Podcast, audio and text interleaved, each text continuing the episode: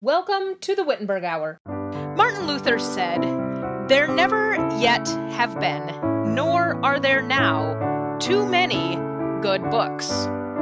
Hello and welcome to the Wittenberg Hour, where we explore big questions and discuss that which endures by means of that which has endured, that scholars may endure. My name is Jocelyn Benson, and I serve as head teacher of Wittenberg Academy. Why should families read together? What are some good books to read as a family? Joining us today to discuss reading together as a family is Mrs. Kate Thoelke. Mrs. Thoelke serves as principal of St. Paul Lutheran School in Hamel, Illinois, and recently served as host for the Wittenberg Academy Book Club. Kate, to begin, I think we can both agree that reading is important. We both serve classical Lutheran schools, and reading is definitely an integral aspect of both of our schools. Let's begin by talking about reading in general. Why is reading important in the life of a scholar, and perhaps further, in the life of a Christian scholar? What a great question. First of all, when I'm teaching the youngest students, I teach grades kindergarten through second grade. And when I'm teaching them about reading, I specifically talk to the kindergarten students and say the purpose behind reading is to understand God and the world around you. Now, as those students grow and mature, we talk about how, as our vocation is to serve Him and our neighbor, literature, whether it's fiction or nonfiction, teaches us about our neighbor who may be different most definitely different from us on the outside but we are able to see similarities which replaces the humanness in our neighbor ultimately making that vocation of serving our neighbor and serving god easier and removes that stigma of weird from our vocabulary and strikes that word. Because through reading we are able to understand our neighbor better so, in the life of a Christian scholar, understanding the world around you and understanding God and His will for your life is ultimately what we're trying to teach them. I really appreciate how you brought to light the vocational aspect of our lives as as Christians and how something uh, you know that seems as Eh, eh, such a given like reading that even that fits so securely in our life as Christian in that we are to love and serve our neighbor and reading goes hand in hand with that and that reading can help us understand our neighbor now one of the things that is kind of interesting and and always comes to mind eh, you know right now when we're recording we're in the season of advent and and we're headed toward christmas is the truth of the fact that God came to us. He is the Word made flesh, that Jesus is the Word made flesh. Just the poignancy of Jesus being the Word and the importance of giving our scholars that gift of reading seems pretty relevant and important in the life of a Christian. Absolutely. And I'm glad you brought that up because the other thing we talk about in our classes and with my own children is that who is the Word? We learn about in John 1 1 that Christ is the Word. And when we are inwardly digesting the words that have formed in our language, it's also bringing us closer to the word. Because as we analyze grammar and syntax, as we listen to the cadence of beautiful literature, beautiful books, beautifully written words that have been put together, that also is a reflection of Christ. And so ultimately, it is a beautiful way for us to acquaint ourselves better with the word because we are embracing and considering words as they work together. So, again, not wanting to get too far into the weeds about that or too philosophical about it, but understanding that Christ is the word um, also helps us to embrace words that need to go together beautifully. Absolutely. And the reality that words matter. You brought up that aspect of beauty you know, we can throw words together. It can just be kind of a mess. Words can breed chaos. I mean, they can they can cause chaos certainly, you know, as as teachers and as mothers, we we both have seen how words can can cause chaos. But that's part of the reason why we teach our children both our own children and the scholars uh, God has given us to teach that that words matter, that choosing words to make beautiful sentences so that we can communicate beautifully, it's not an optional thing. You know, it's not just a if you feel like it thing. To a certain extent, it becomes a confession. Using words and the words that you use is part of our confession as Christians, and we need to take it seriously. Absolutely. Even Christ says the relevance of the word yes and no, right? That our yes should right. be yes and our no should be no. And even those should carry weight as we go through life. And that our word, when we speak it, should be true and should be trustworthy, just as He is. Another thing I found in as principal of a grammar school and essentially counseling some of those middle grade students who are struggling with how do I communicate with friends? How do I express myself well enough that I do not create hurt and tear down, but build up relationships? And so by reading these beautiful things, children are able to hear how best to express themselves to one another. And oftentimes, notes are passed, and those notes can be misconstrued because they just still do not have a command of the language yet to express to one another truly how they feel and what they think. And again, as the leader of a grammar school and preparing them for those rhetoric years and, and, and for those years when they should be able to express themselves, persuade others, but most importantly, to express their, their faith well, that literature is a great example to them because in their world they're not getting beautiful examples say on television or in movies necessarily but when you have beautiful words that have been written and have stood the test of time students are able to hear what that means understand what it means better and when we can properly put words together we can instead build up relationships instead of tear them down. Something came to mind as you were sharing just then that language and reading and the use of words that using them well is not something that comes naturally to us that we are taught either intentionally or unintentionally by that which we're exposed to. Yes, absolutely. What we put into our bodies is what comes out, right? right. And right. Christ also illustrated that very, very well and very eloquently in our Gospels that we should be mindful of what we put into our minds and what we allow ourselves to be exposed to. And so when we choose good literature to read, we can block out some of those things that are happening in this world that are ugly and chaotic and disorderly. Even the vernacular that we speak is not always so beautiful.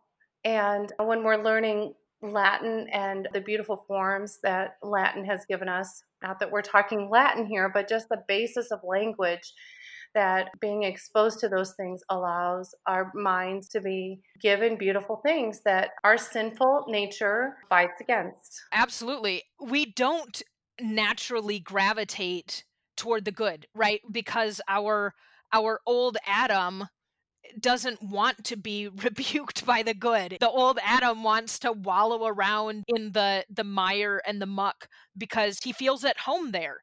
But for the sake of the new man, surrounding ourselves with that which is good, true and beautiful, that's what should feed us and form us and not the other.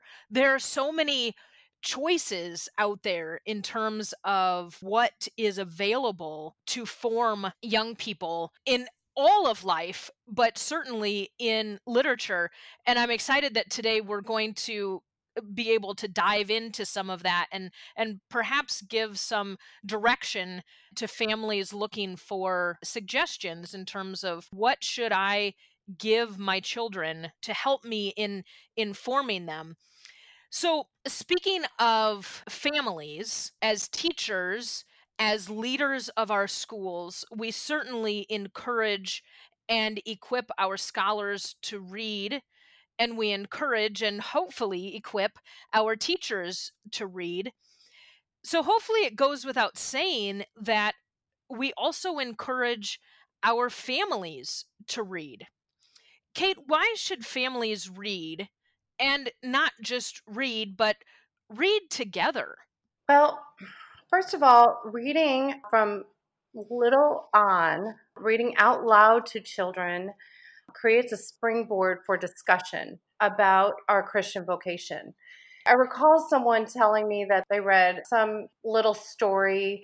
There's a series of books that I, I, wouldn't necessarily put on our reading list, but she talked about as a mother that as she would read the story, she would stop after maybe the child had been disrespectful to his or her parents, that she would say, Oh, how uh, what do you think about this? Should should we talk like this to our parents and have that discussion and even discuss what what commandments were broken in in that process of whatever action that child had done. Also, it gives our families a peaceful place to join together in the midst of a chaotic, noisy world.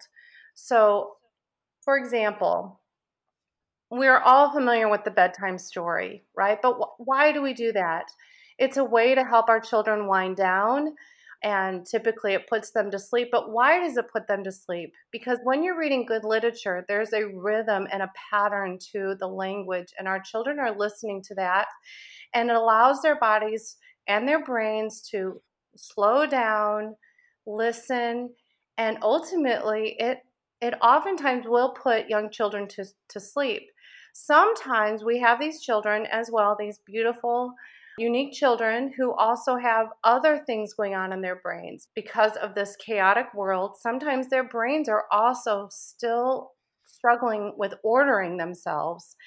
And that's not every child, but there are some children with sensory processing. And when you start to read and you begin to read in that rhythmic pattern, it allows you and your child to have that peaceful moment. And I'm thinking also boys, boys are just full of energy and they need that opportunity, right? Yes. well, I didn't raise boys.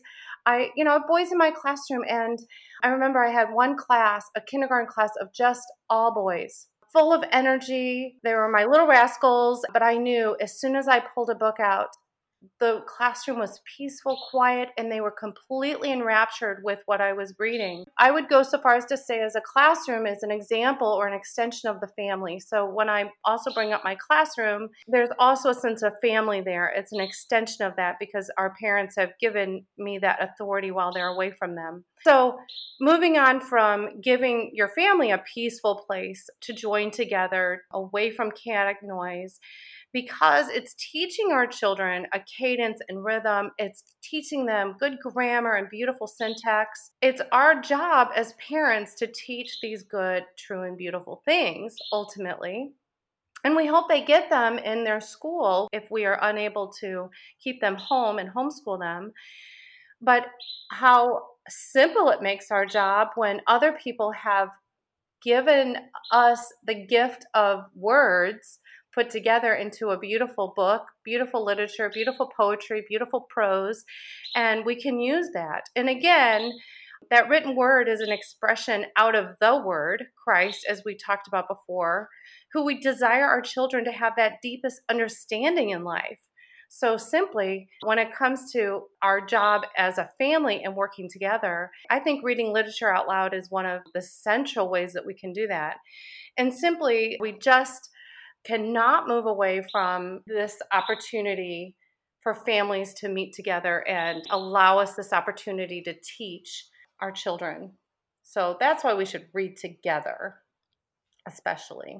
You brought up that opportunity for discussion, that reading together provides a, a springboard for discussion. And you think about the catechetical life, that we're certainly intentional in the catechesis of our children in teaching them the words of the catechism and giving them that gift of memorizing that the catechetical life, even though there are times of, of very intentional catechesis, speaking back and forth, literally that echo part of catechesis, that we also know the catechetical life from Deuteronomy 6 that it's it's nonstop. You know, it's not just during catechesis time. It's also when you rise up and when you lie down and when you walk along the way and when you sit at your home. This idea that conversations should spring from reading together as a family that support and and back up and reinforce that which we are teaching in our formal catechesis, that's a fantastic thing. Yeah, absolutely. And and don't dismiss that reading the Bible together, the actual word of of God, reading that together, allowing even our youngest, newest readers to attempt at reading the word out loud as a family is not edifying and salutary and good for all of us. Many, many generations have learned how to read just by reading the Bible.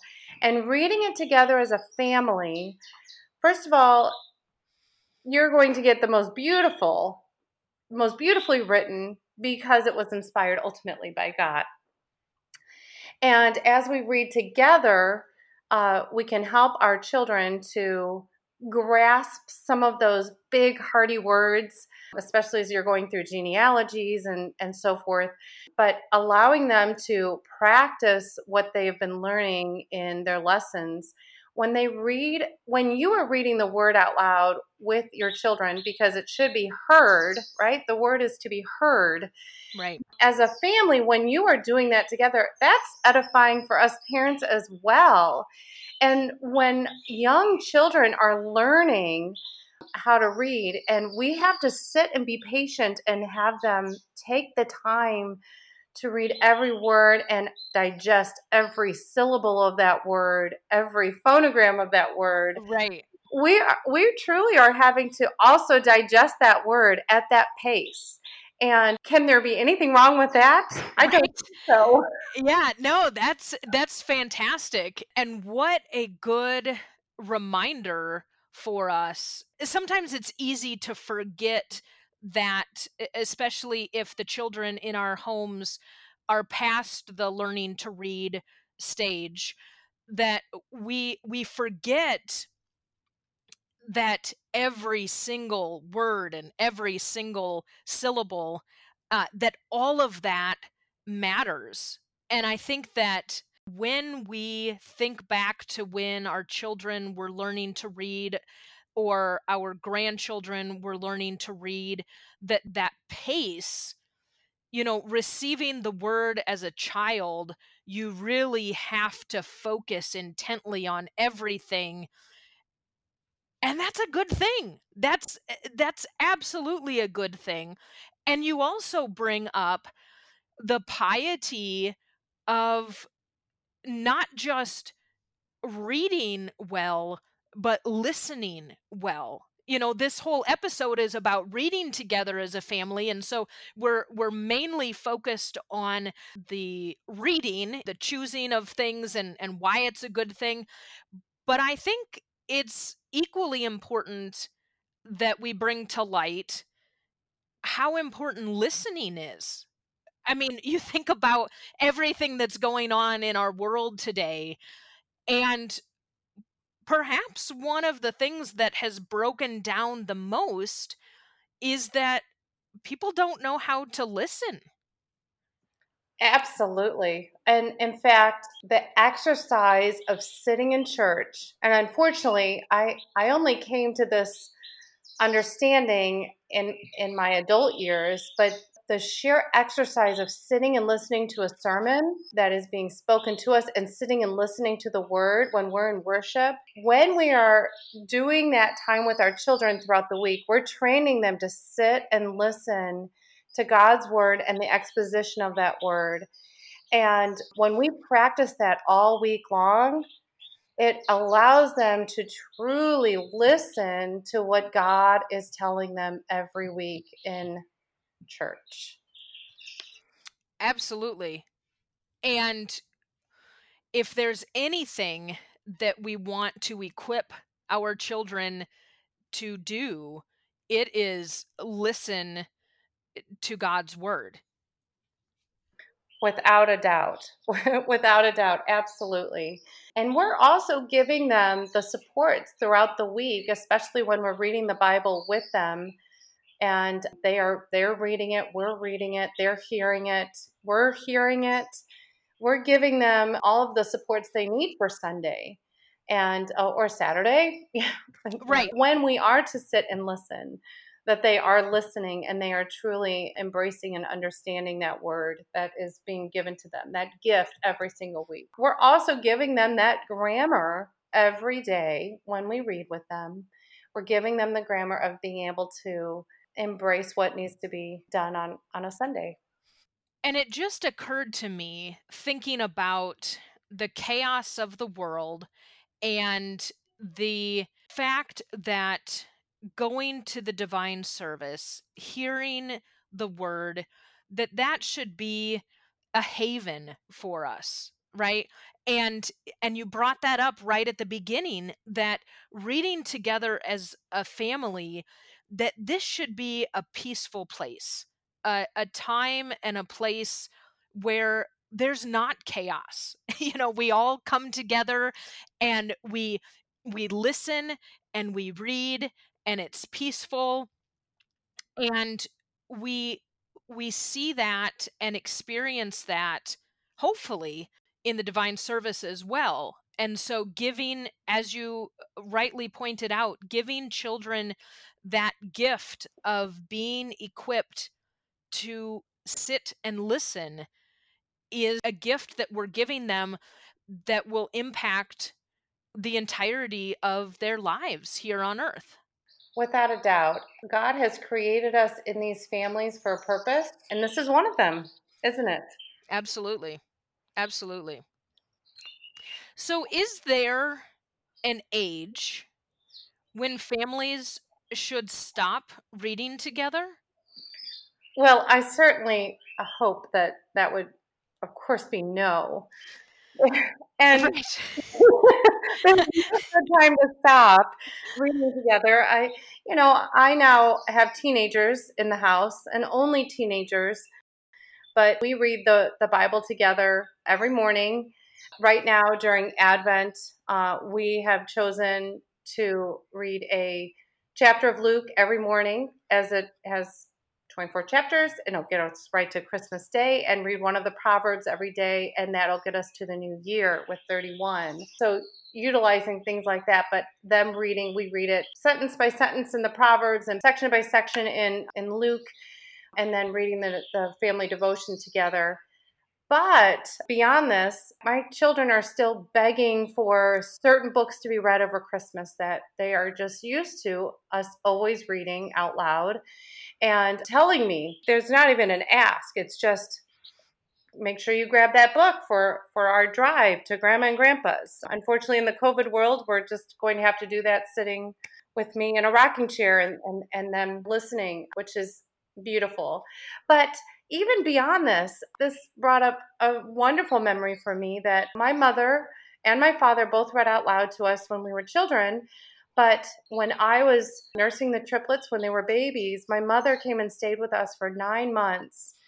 And every night she would get up with me so I could nurse those children. And she read out loud to me. And we read through a couple of books together. And so, again, that continues, even though I don't live in her house anymore. But she came and that is how we whiled away the time in the, the wee, wee hours of the morning and the late, late hours of the night when I had to stay awake in order to continue the, the sustenance of my children. But what a beautiful thing for, for those children that they those babies were hearing words being spoken out loud even when they were tiny. So, do I think that ever ends? Well, I hope not. And if I were ever to get that opportunity, say when my, my parents are older, that I would sit by their bedside and, and read the Bible out loud to them, and I would read books out loud to them. So, I, I think it's part of the rhythm of our of our Christian life. It's part of the rhythm of of our families and growing together and loving one another. It's it's it's a way to express our love to one another. So and on top of it, as I continue those traditions on with my children, you know, I think about those books that my parents read out loud to me, and as I'm reading them out loud to my children, or I'm reading them by my by myself, I'm hearing their voice. I'm Yeah. hearing the narration in their voice, and that's also a gift we're giving to our children. That beyond the time when we are we are living and here on earth, but um, but with our Savior, our children will be able to carry that with them, which is part of the uniqueness of who we are, is the voice that God gave us. And using that to speak beautiful words, that certainly stays in in our minds. And you know it's a wonderful thing. I mean every time i read the best christmas pageant ever all i Yes. see is my father's voice. You know reading it out loud as he sat by the fireplace and read a chapter every night i can only hear his voice. What a wonderful memory And that just solidifies you know we always start the wittenberg hour with this this idea that that we give scholars that which endures by means of that which has endured. You know this this idea of enduring things those are the things that we can pass from generation to generation to generation and they still mean something and and they and they carry with them not just the the endurance of the thing itself but all of the the memories that go with the thing. You know, illuminated manuscripts, you know, uh, back in the day you would have the text and then you would they would illustrate around it and then they would illustrate around that and it would grow by generations.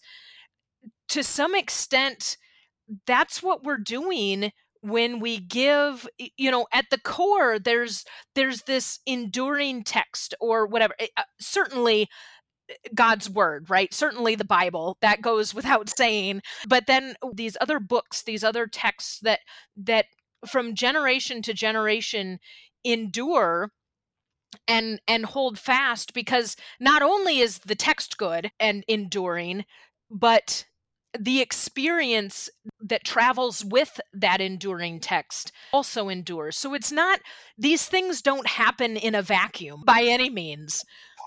Absolutely. They do not happen in a vacuum. You're absolutely right.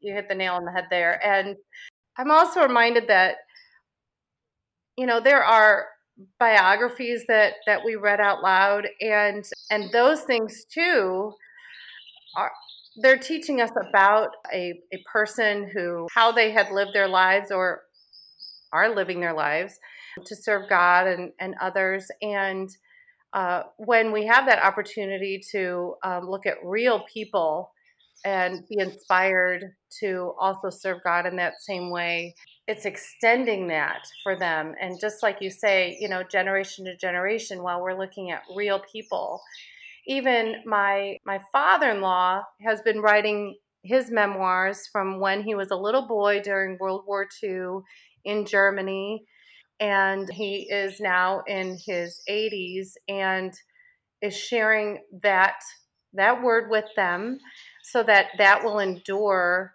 um, for generations to come that their children will be able to read about their great grandfather and and continue during such a unusual time but also encourage our children to do the same for theirs to continue that that generational understanding of, of um, what we've we've been through and not to negate what we're going through right now because this is also something unique um, that's happening in the world. And if our children know how to express themselves well, they can start writing that down so that um, people, when we're beyond this, hopefully far beyond what we're we're dealing with right now, we'll be able to share that and give some understanding of of what we're experiencing right now.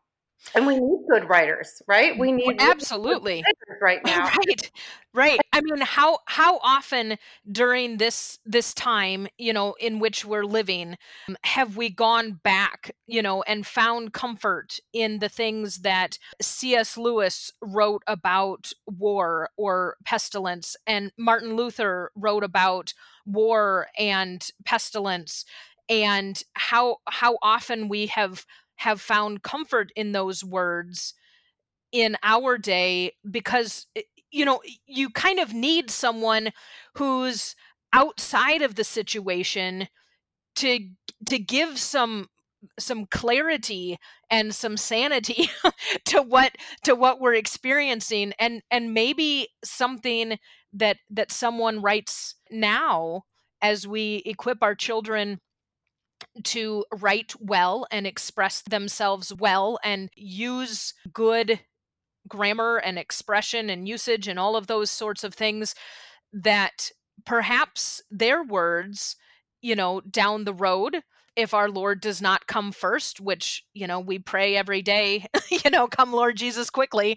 Uh, but, but within that, maybe something written about our day will bring comfort and a, a bit of, of sanity to those experiencing unforeseen things generations from now.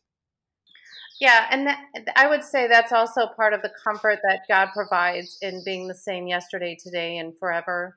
As as we look back at uh, Martin Luther. I'm glad you brought this up because how often times I've, I've looked back at um, during this time to look back at what Martin Luther wrote about his time um, while they dealt with their own pestilence, and even the time at the beginning of the last century when they also dealt with pestilence. And these things are not new, and we're not alone. And the the the things that we read remind us that these things, uh, first of all, I mean, the Bible tells us there's nothing new under the sun. Right. But so easy for us in our sinful nature to just um, look inwardly and say, oh, you know, this is the worst it's ever been. And no one else has gone through what I've gone through or what I'm going through right now. While we receive our ultimate comfort from the Word of God, we also receive comfort from our neighbor. And sometimes that neighbor is 100 years old, 500 years old, and we're receiving comfort through our neighbor and um, and our children's words, our words, um, to be written down and read later, can serve our neighbor who we're not living among anymore. And so that's really something something to think about and consider and ponder and and praise God for that that he would encourage people to uh, write beautiful things down for us to read for generations. We have obviously lauded the fact that reading together as a family is a good thing and we should do this.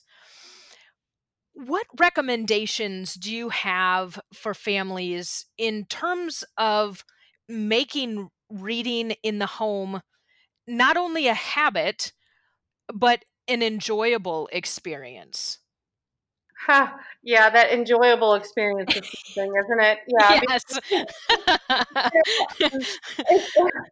you know, we, we we are still sinners and we are sinners bumping up against one another. And so, first of all, I would encourage families, first of all, don't be discouraged when it's not always this peaceful moment and you have siblings and those things do get in the way. And you know, we have uh, things that happen outside, and we're, we're trying to put that aside while we read out loud together. So, you know, I encourage families uh, don't be discouraged when it doesn't go as peacefully as you think it should. But um, to create some good habits, I would say reserve some time and and and be be deliberate about it. You know, I mentioned that we got in the habit of having our devotion in the mornings um, before school, and you know, even when we had foreign exchange students or visitors, uh, we would try very hard to maintain that regardless of what was going on in the world because most importantly, we needed to order our day and start our day in the Word and um, allow um, God to order that day.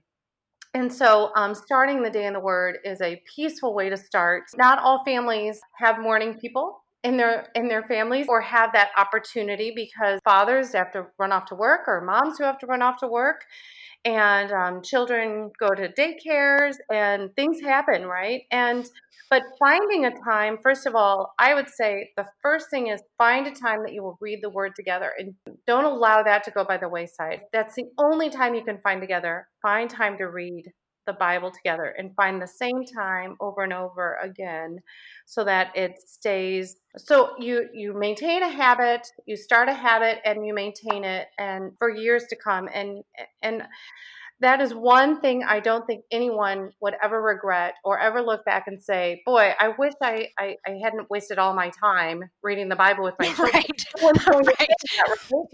right. right. Another thing, to, when it comes to doing it for enjoyment, while I was raising our our girls when they were small, uh, I did hear a good piece of advice when it came to manners. And I think it applies the same. I, I, think we can apply the same to reading out loud. So choose a meal where you're not going to be on your children about manners.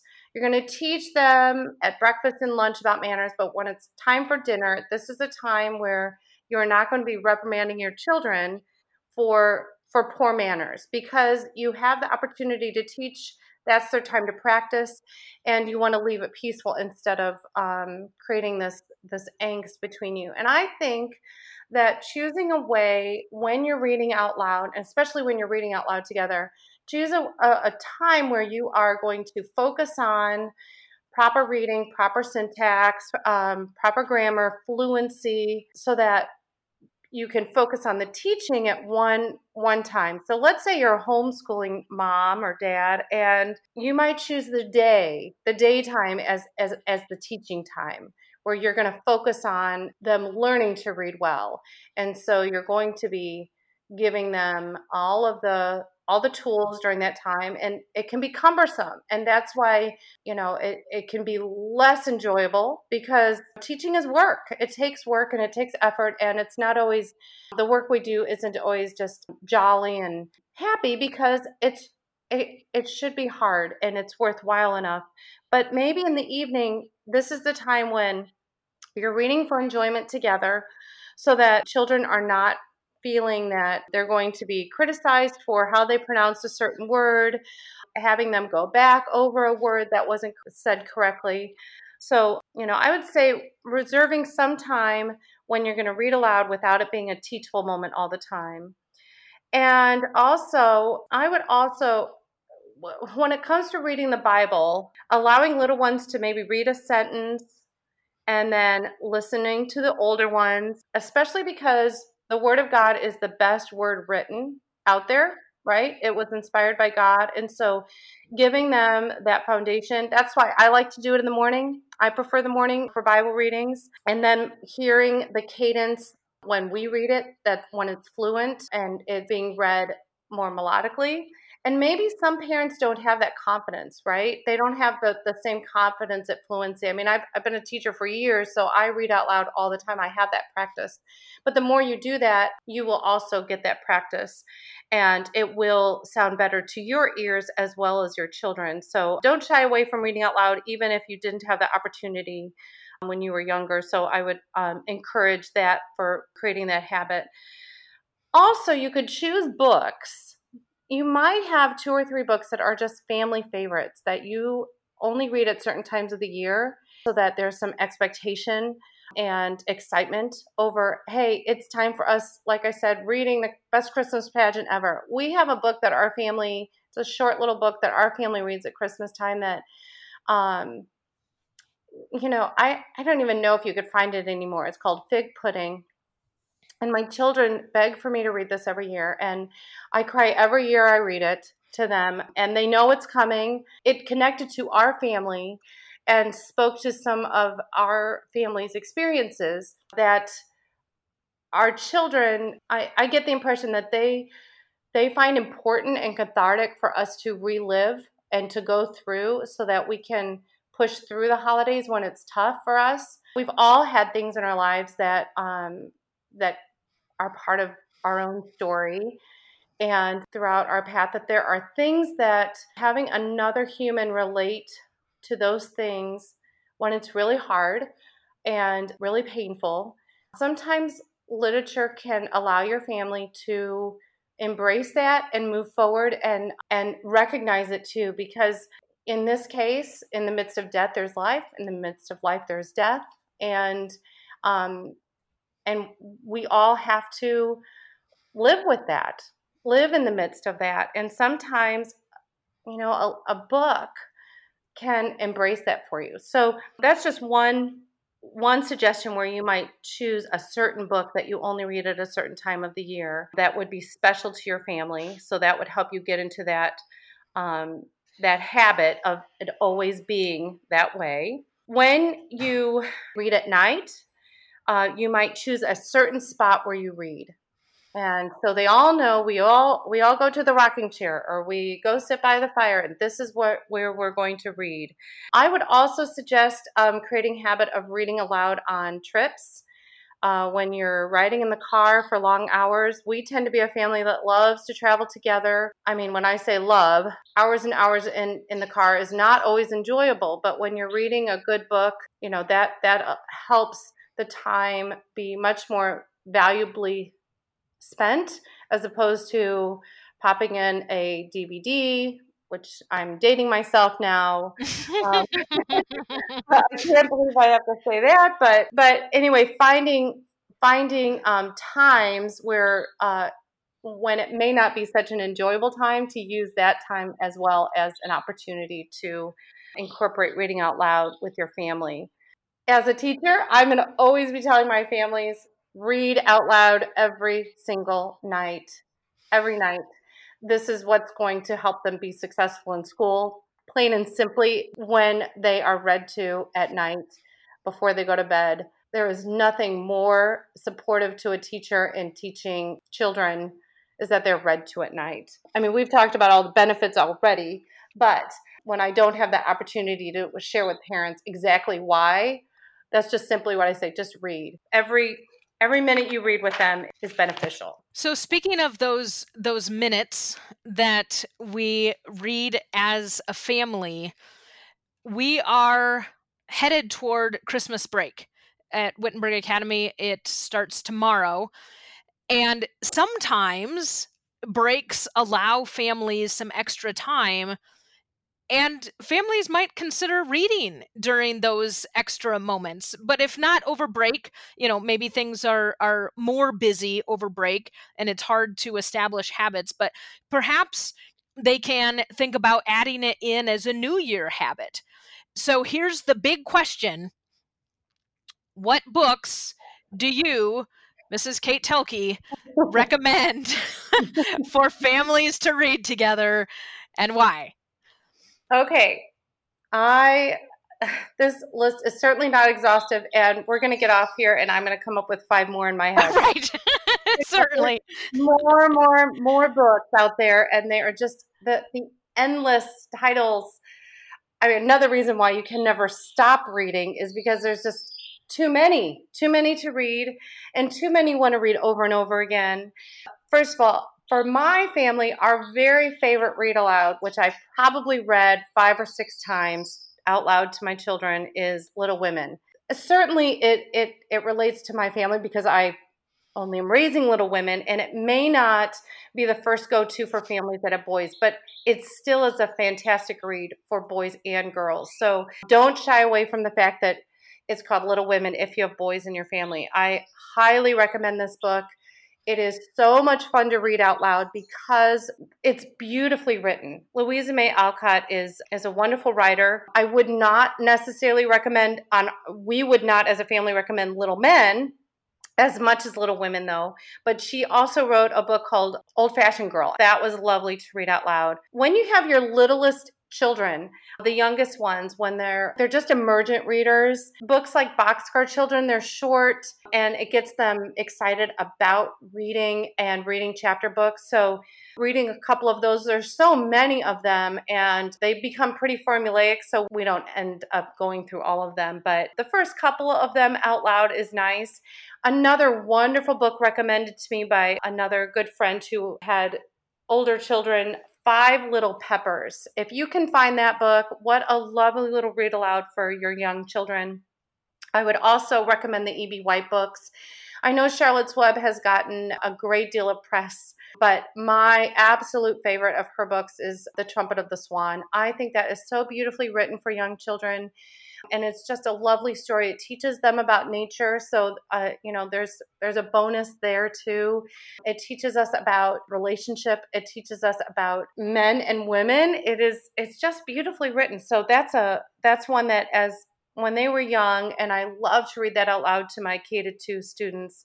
Of course, the Little House series as a young mom, reading about Mrs. Ingalls and her process of what she does every day taught me so many things. Not that I put them into practice very well in this modern world, but it was so pleasant to read each one of those little vignettes as I saw them. You know, each chapter is just a just a a new experience that you know our children don't have in this modern world necessarily just beautifully written lovely the narnia series of course since we just talked about lion the witch in the wardrobe C.S. Lewis does a beautiful job creating a Christian allegory for our children, and what a great springboard for conversation about Christ and what he does for us. Another couple books that we love and I loved reading out loud that are still in that kind of, I, I would say you could read up till even fifth grade, but my children probably still enjoy me reading because they're so fun came from the Sonlight curriculum. I just like their lists. I, I did not follow their curriculum when I was homeschooling, but their lists of read alouds are fantastic. And they have some biographies in there that are beautifully written.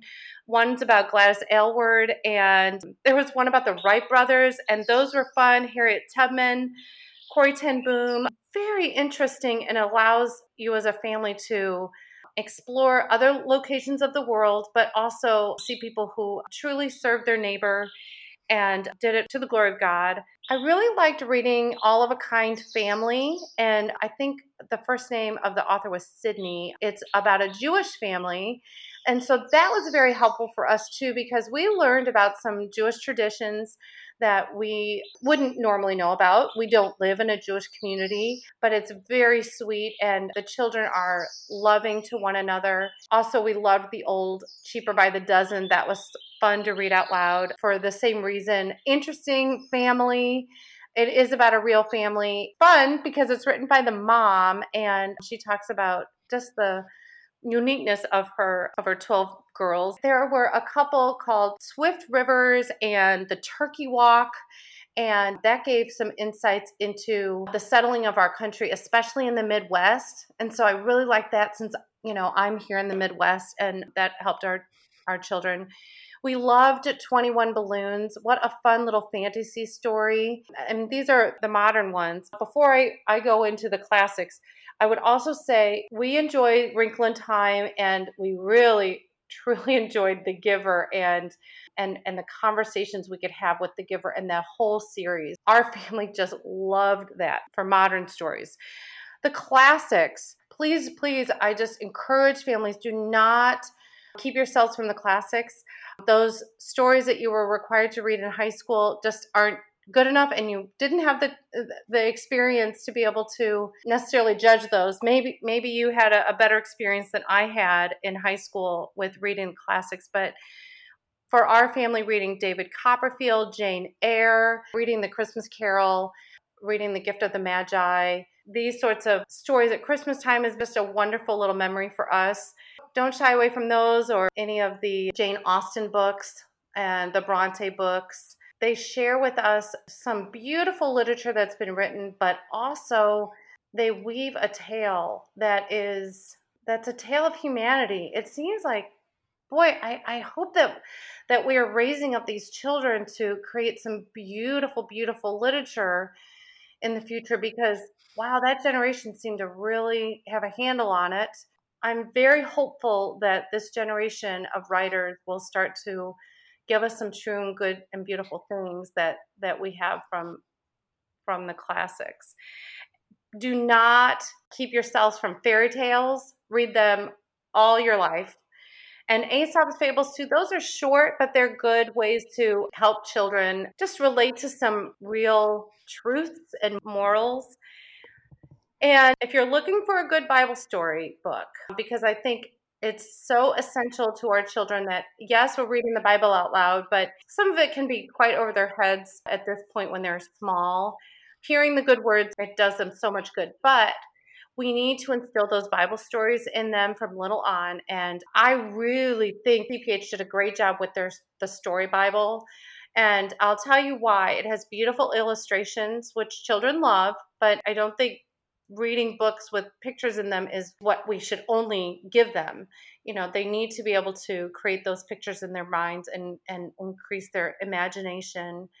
But when it comes to the story Bible, the, it has these beautiful illustrations which are very nice, but also it starts with vocabulary, which I think is very very helpful. It's giving the children an opportunity to hear good words, speak good words, you can talk about the definition of those words before you even get into the Bible story. So I thought, I think that has been very well done that CPH did. And then at the end of the story, there are some very good questions to help parents just springboard into some good conversation about what they just read. But ultimately, as you finish out that that story, whatever story it is in the story Bible, you are able to look and see no matter where it is old testament new testament where is christ in the story? And what is it that i need to be reminded of? God's forgiveness today god's grace. I mean it's just over and over again right? All throughout every single bible story. But giving them that foundation of bible stories from little on so that they understand that's part of the grammar of our faith right? Along with catechesis we learning those bible stories is so integral to solidifying in their Christian life. And then it ends with a beautiful prayer, which often will thank God for his forgiveness, thank God for his grace, ask God to forgive them when they when they do wrong, recognizing that they do wrong, but also recognizing that they ultimately have the forgiveness um, that he has conquered sin, death, and the devil. This is fantastic. And will provide some links to these books in the episode notes. And we'll definitely have to get together again to talk about some of these books and explore them further because this is just a, a fantastic list. And I'm excited because there are some some books on this list especially on the modern side that i was not familiar with and so i'm looking forward to looking into those Mrs. Kate Thoelke serves as principal of St. Paul Lutheran School in Hamel, Illinois. Kate, thank you so much for joining us today. It was truly a privilege and an honor to be with you today. Thank you so much. Thank you for joining us today for the Wittenberg Hour. Be sure to subscribe to the Wittenberg Hour so as to not miss an episode. If you would like to learn more about Wittenberg Academy, please visit our website at wittenbergacademy.org. You can like and follow Wittenberg Academy on Facebook, Twitter, and Instagram. Join us again next time on the Wittenberg Hour.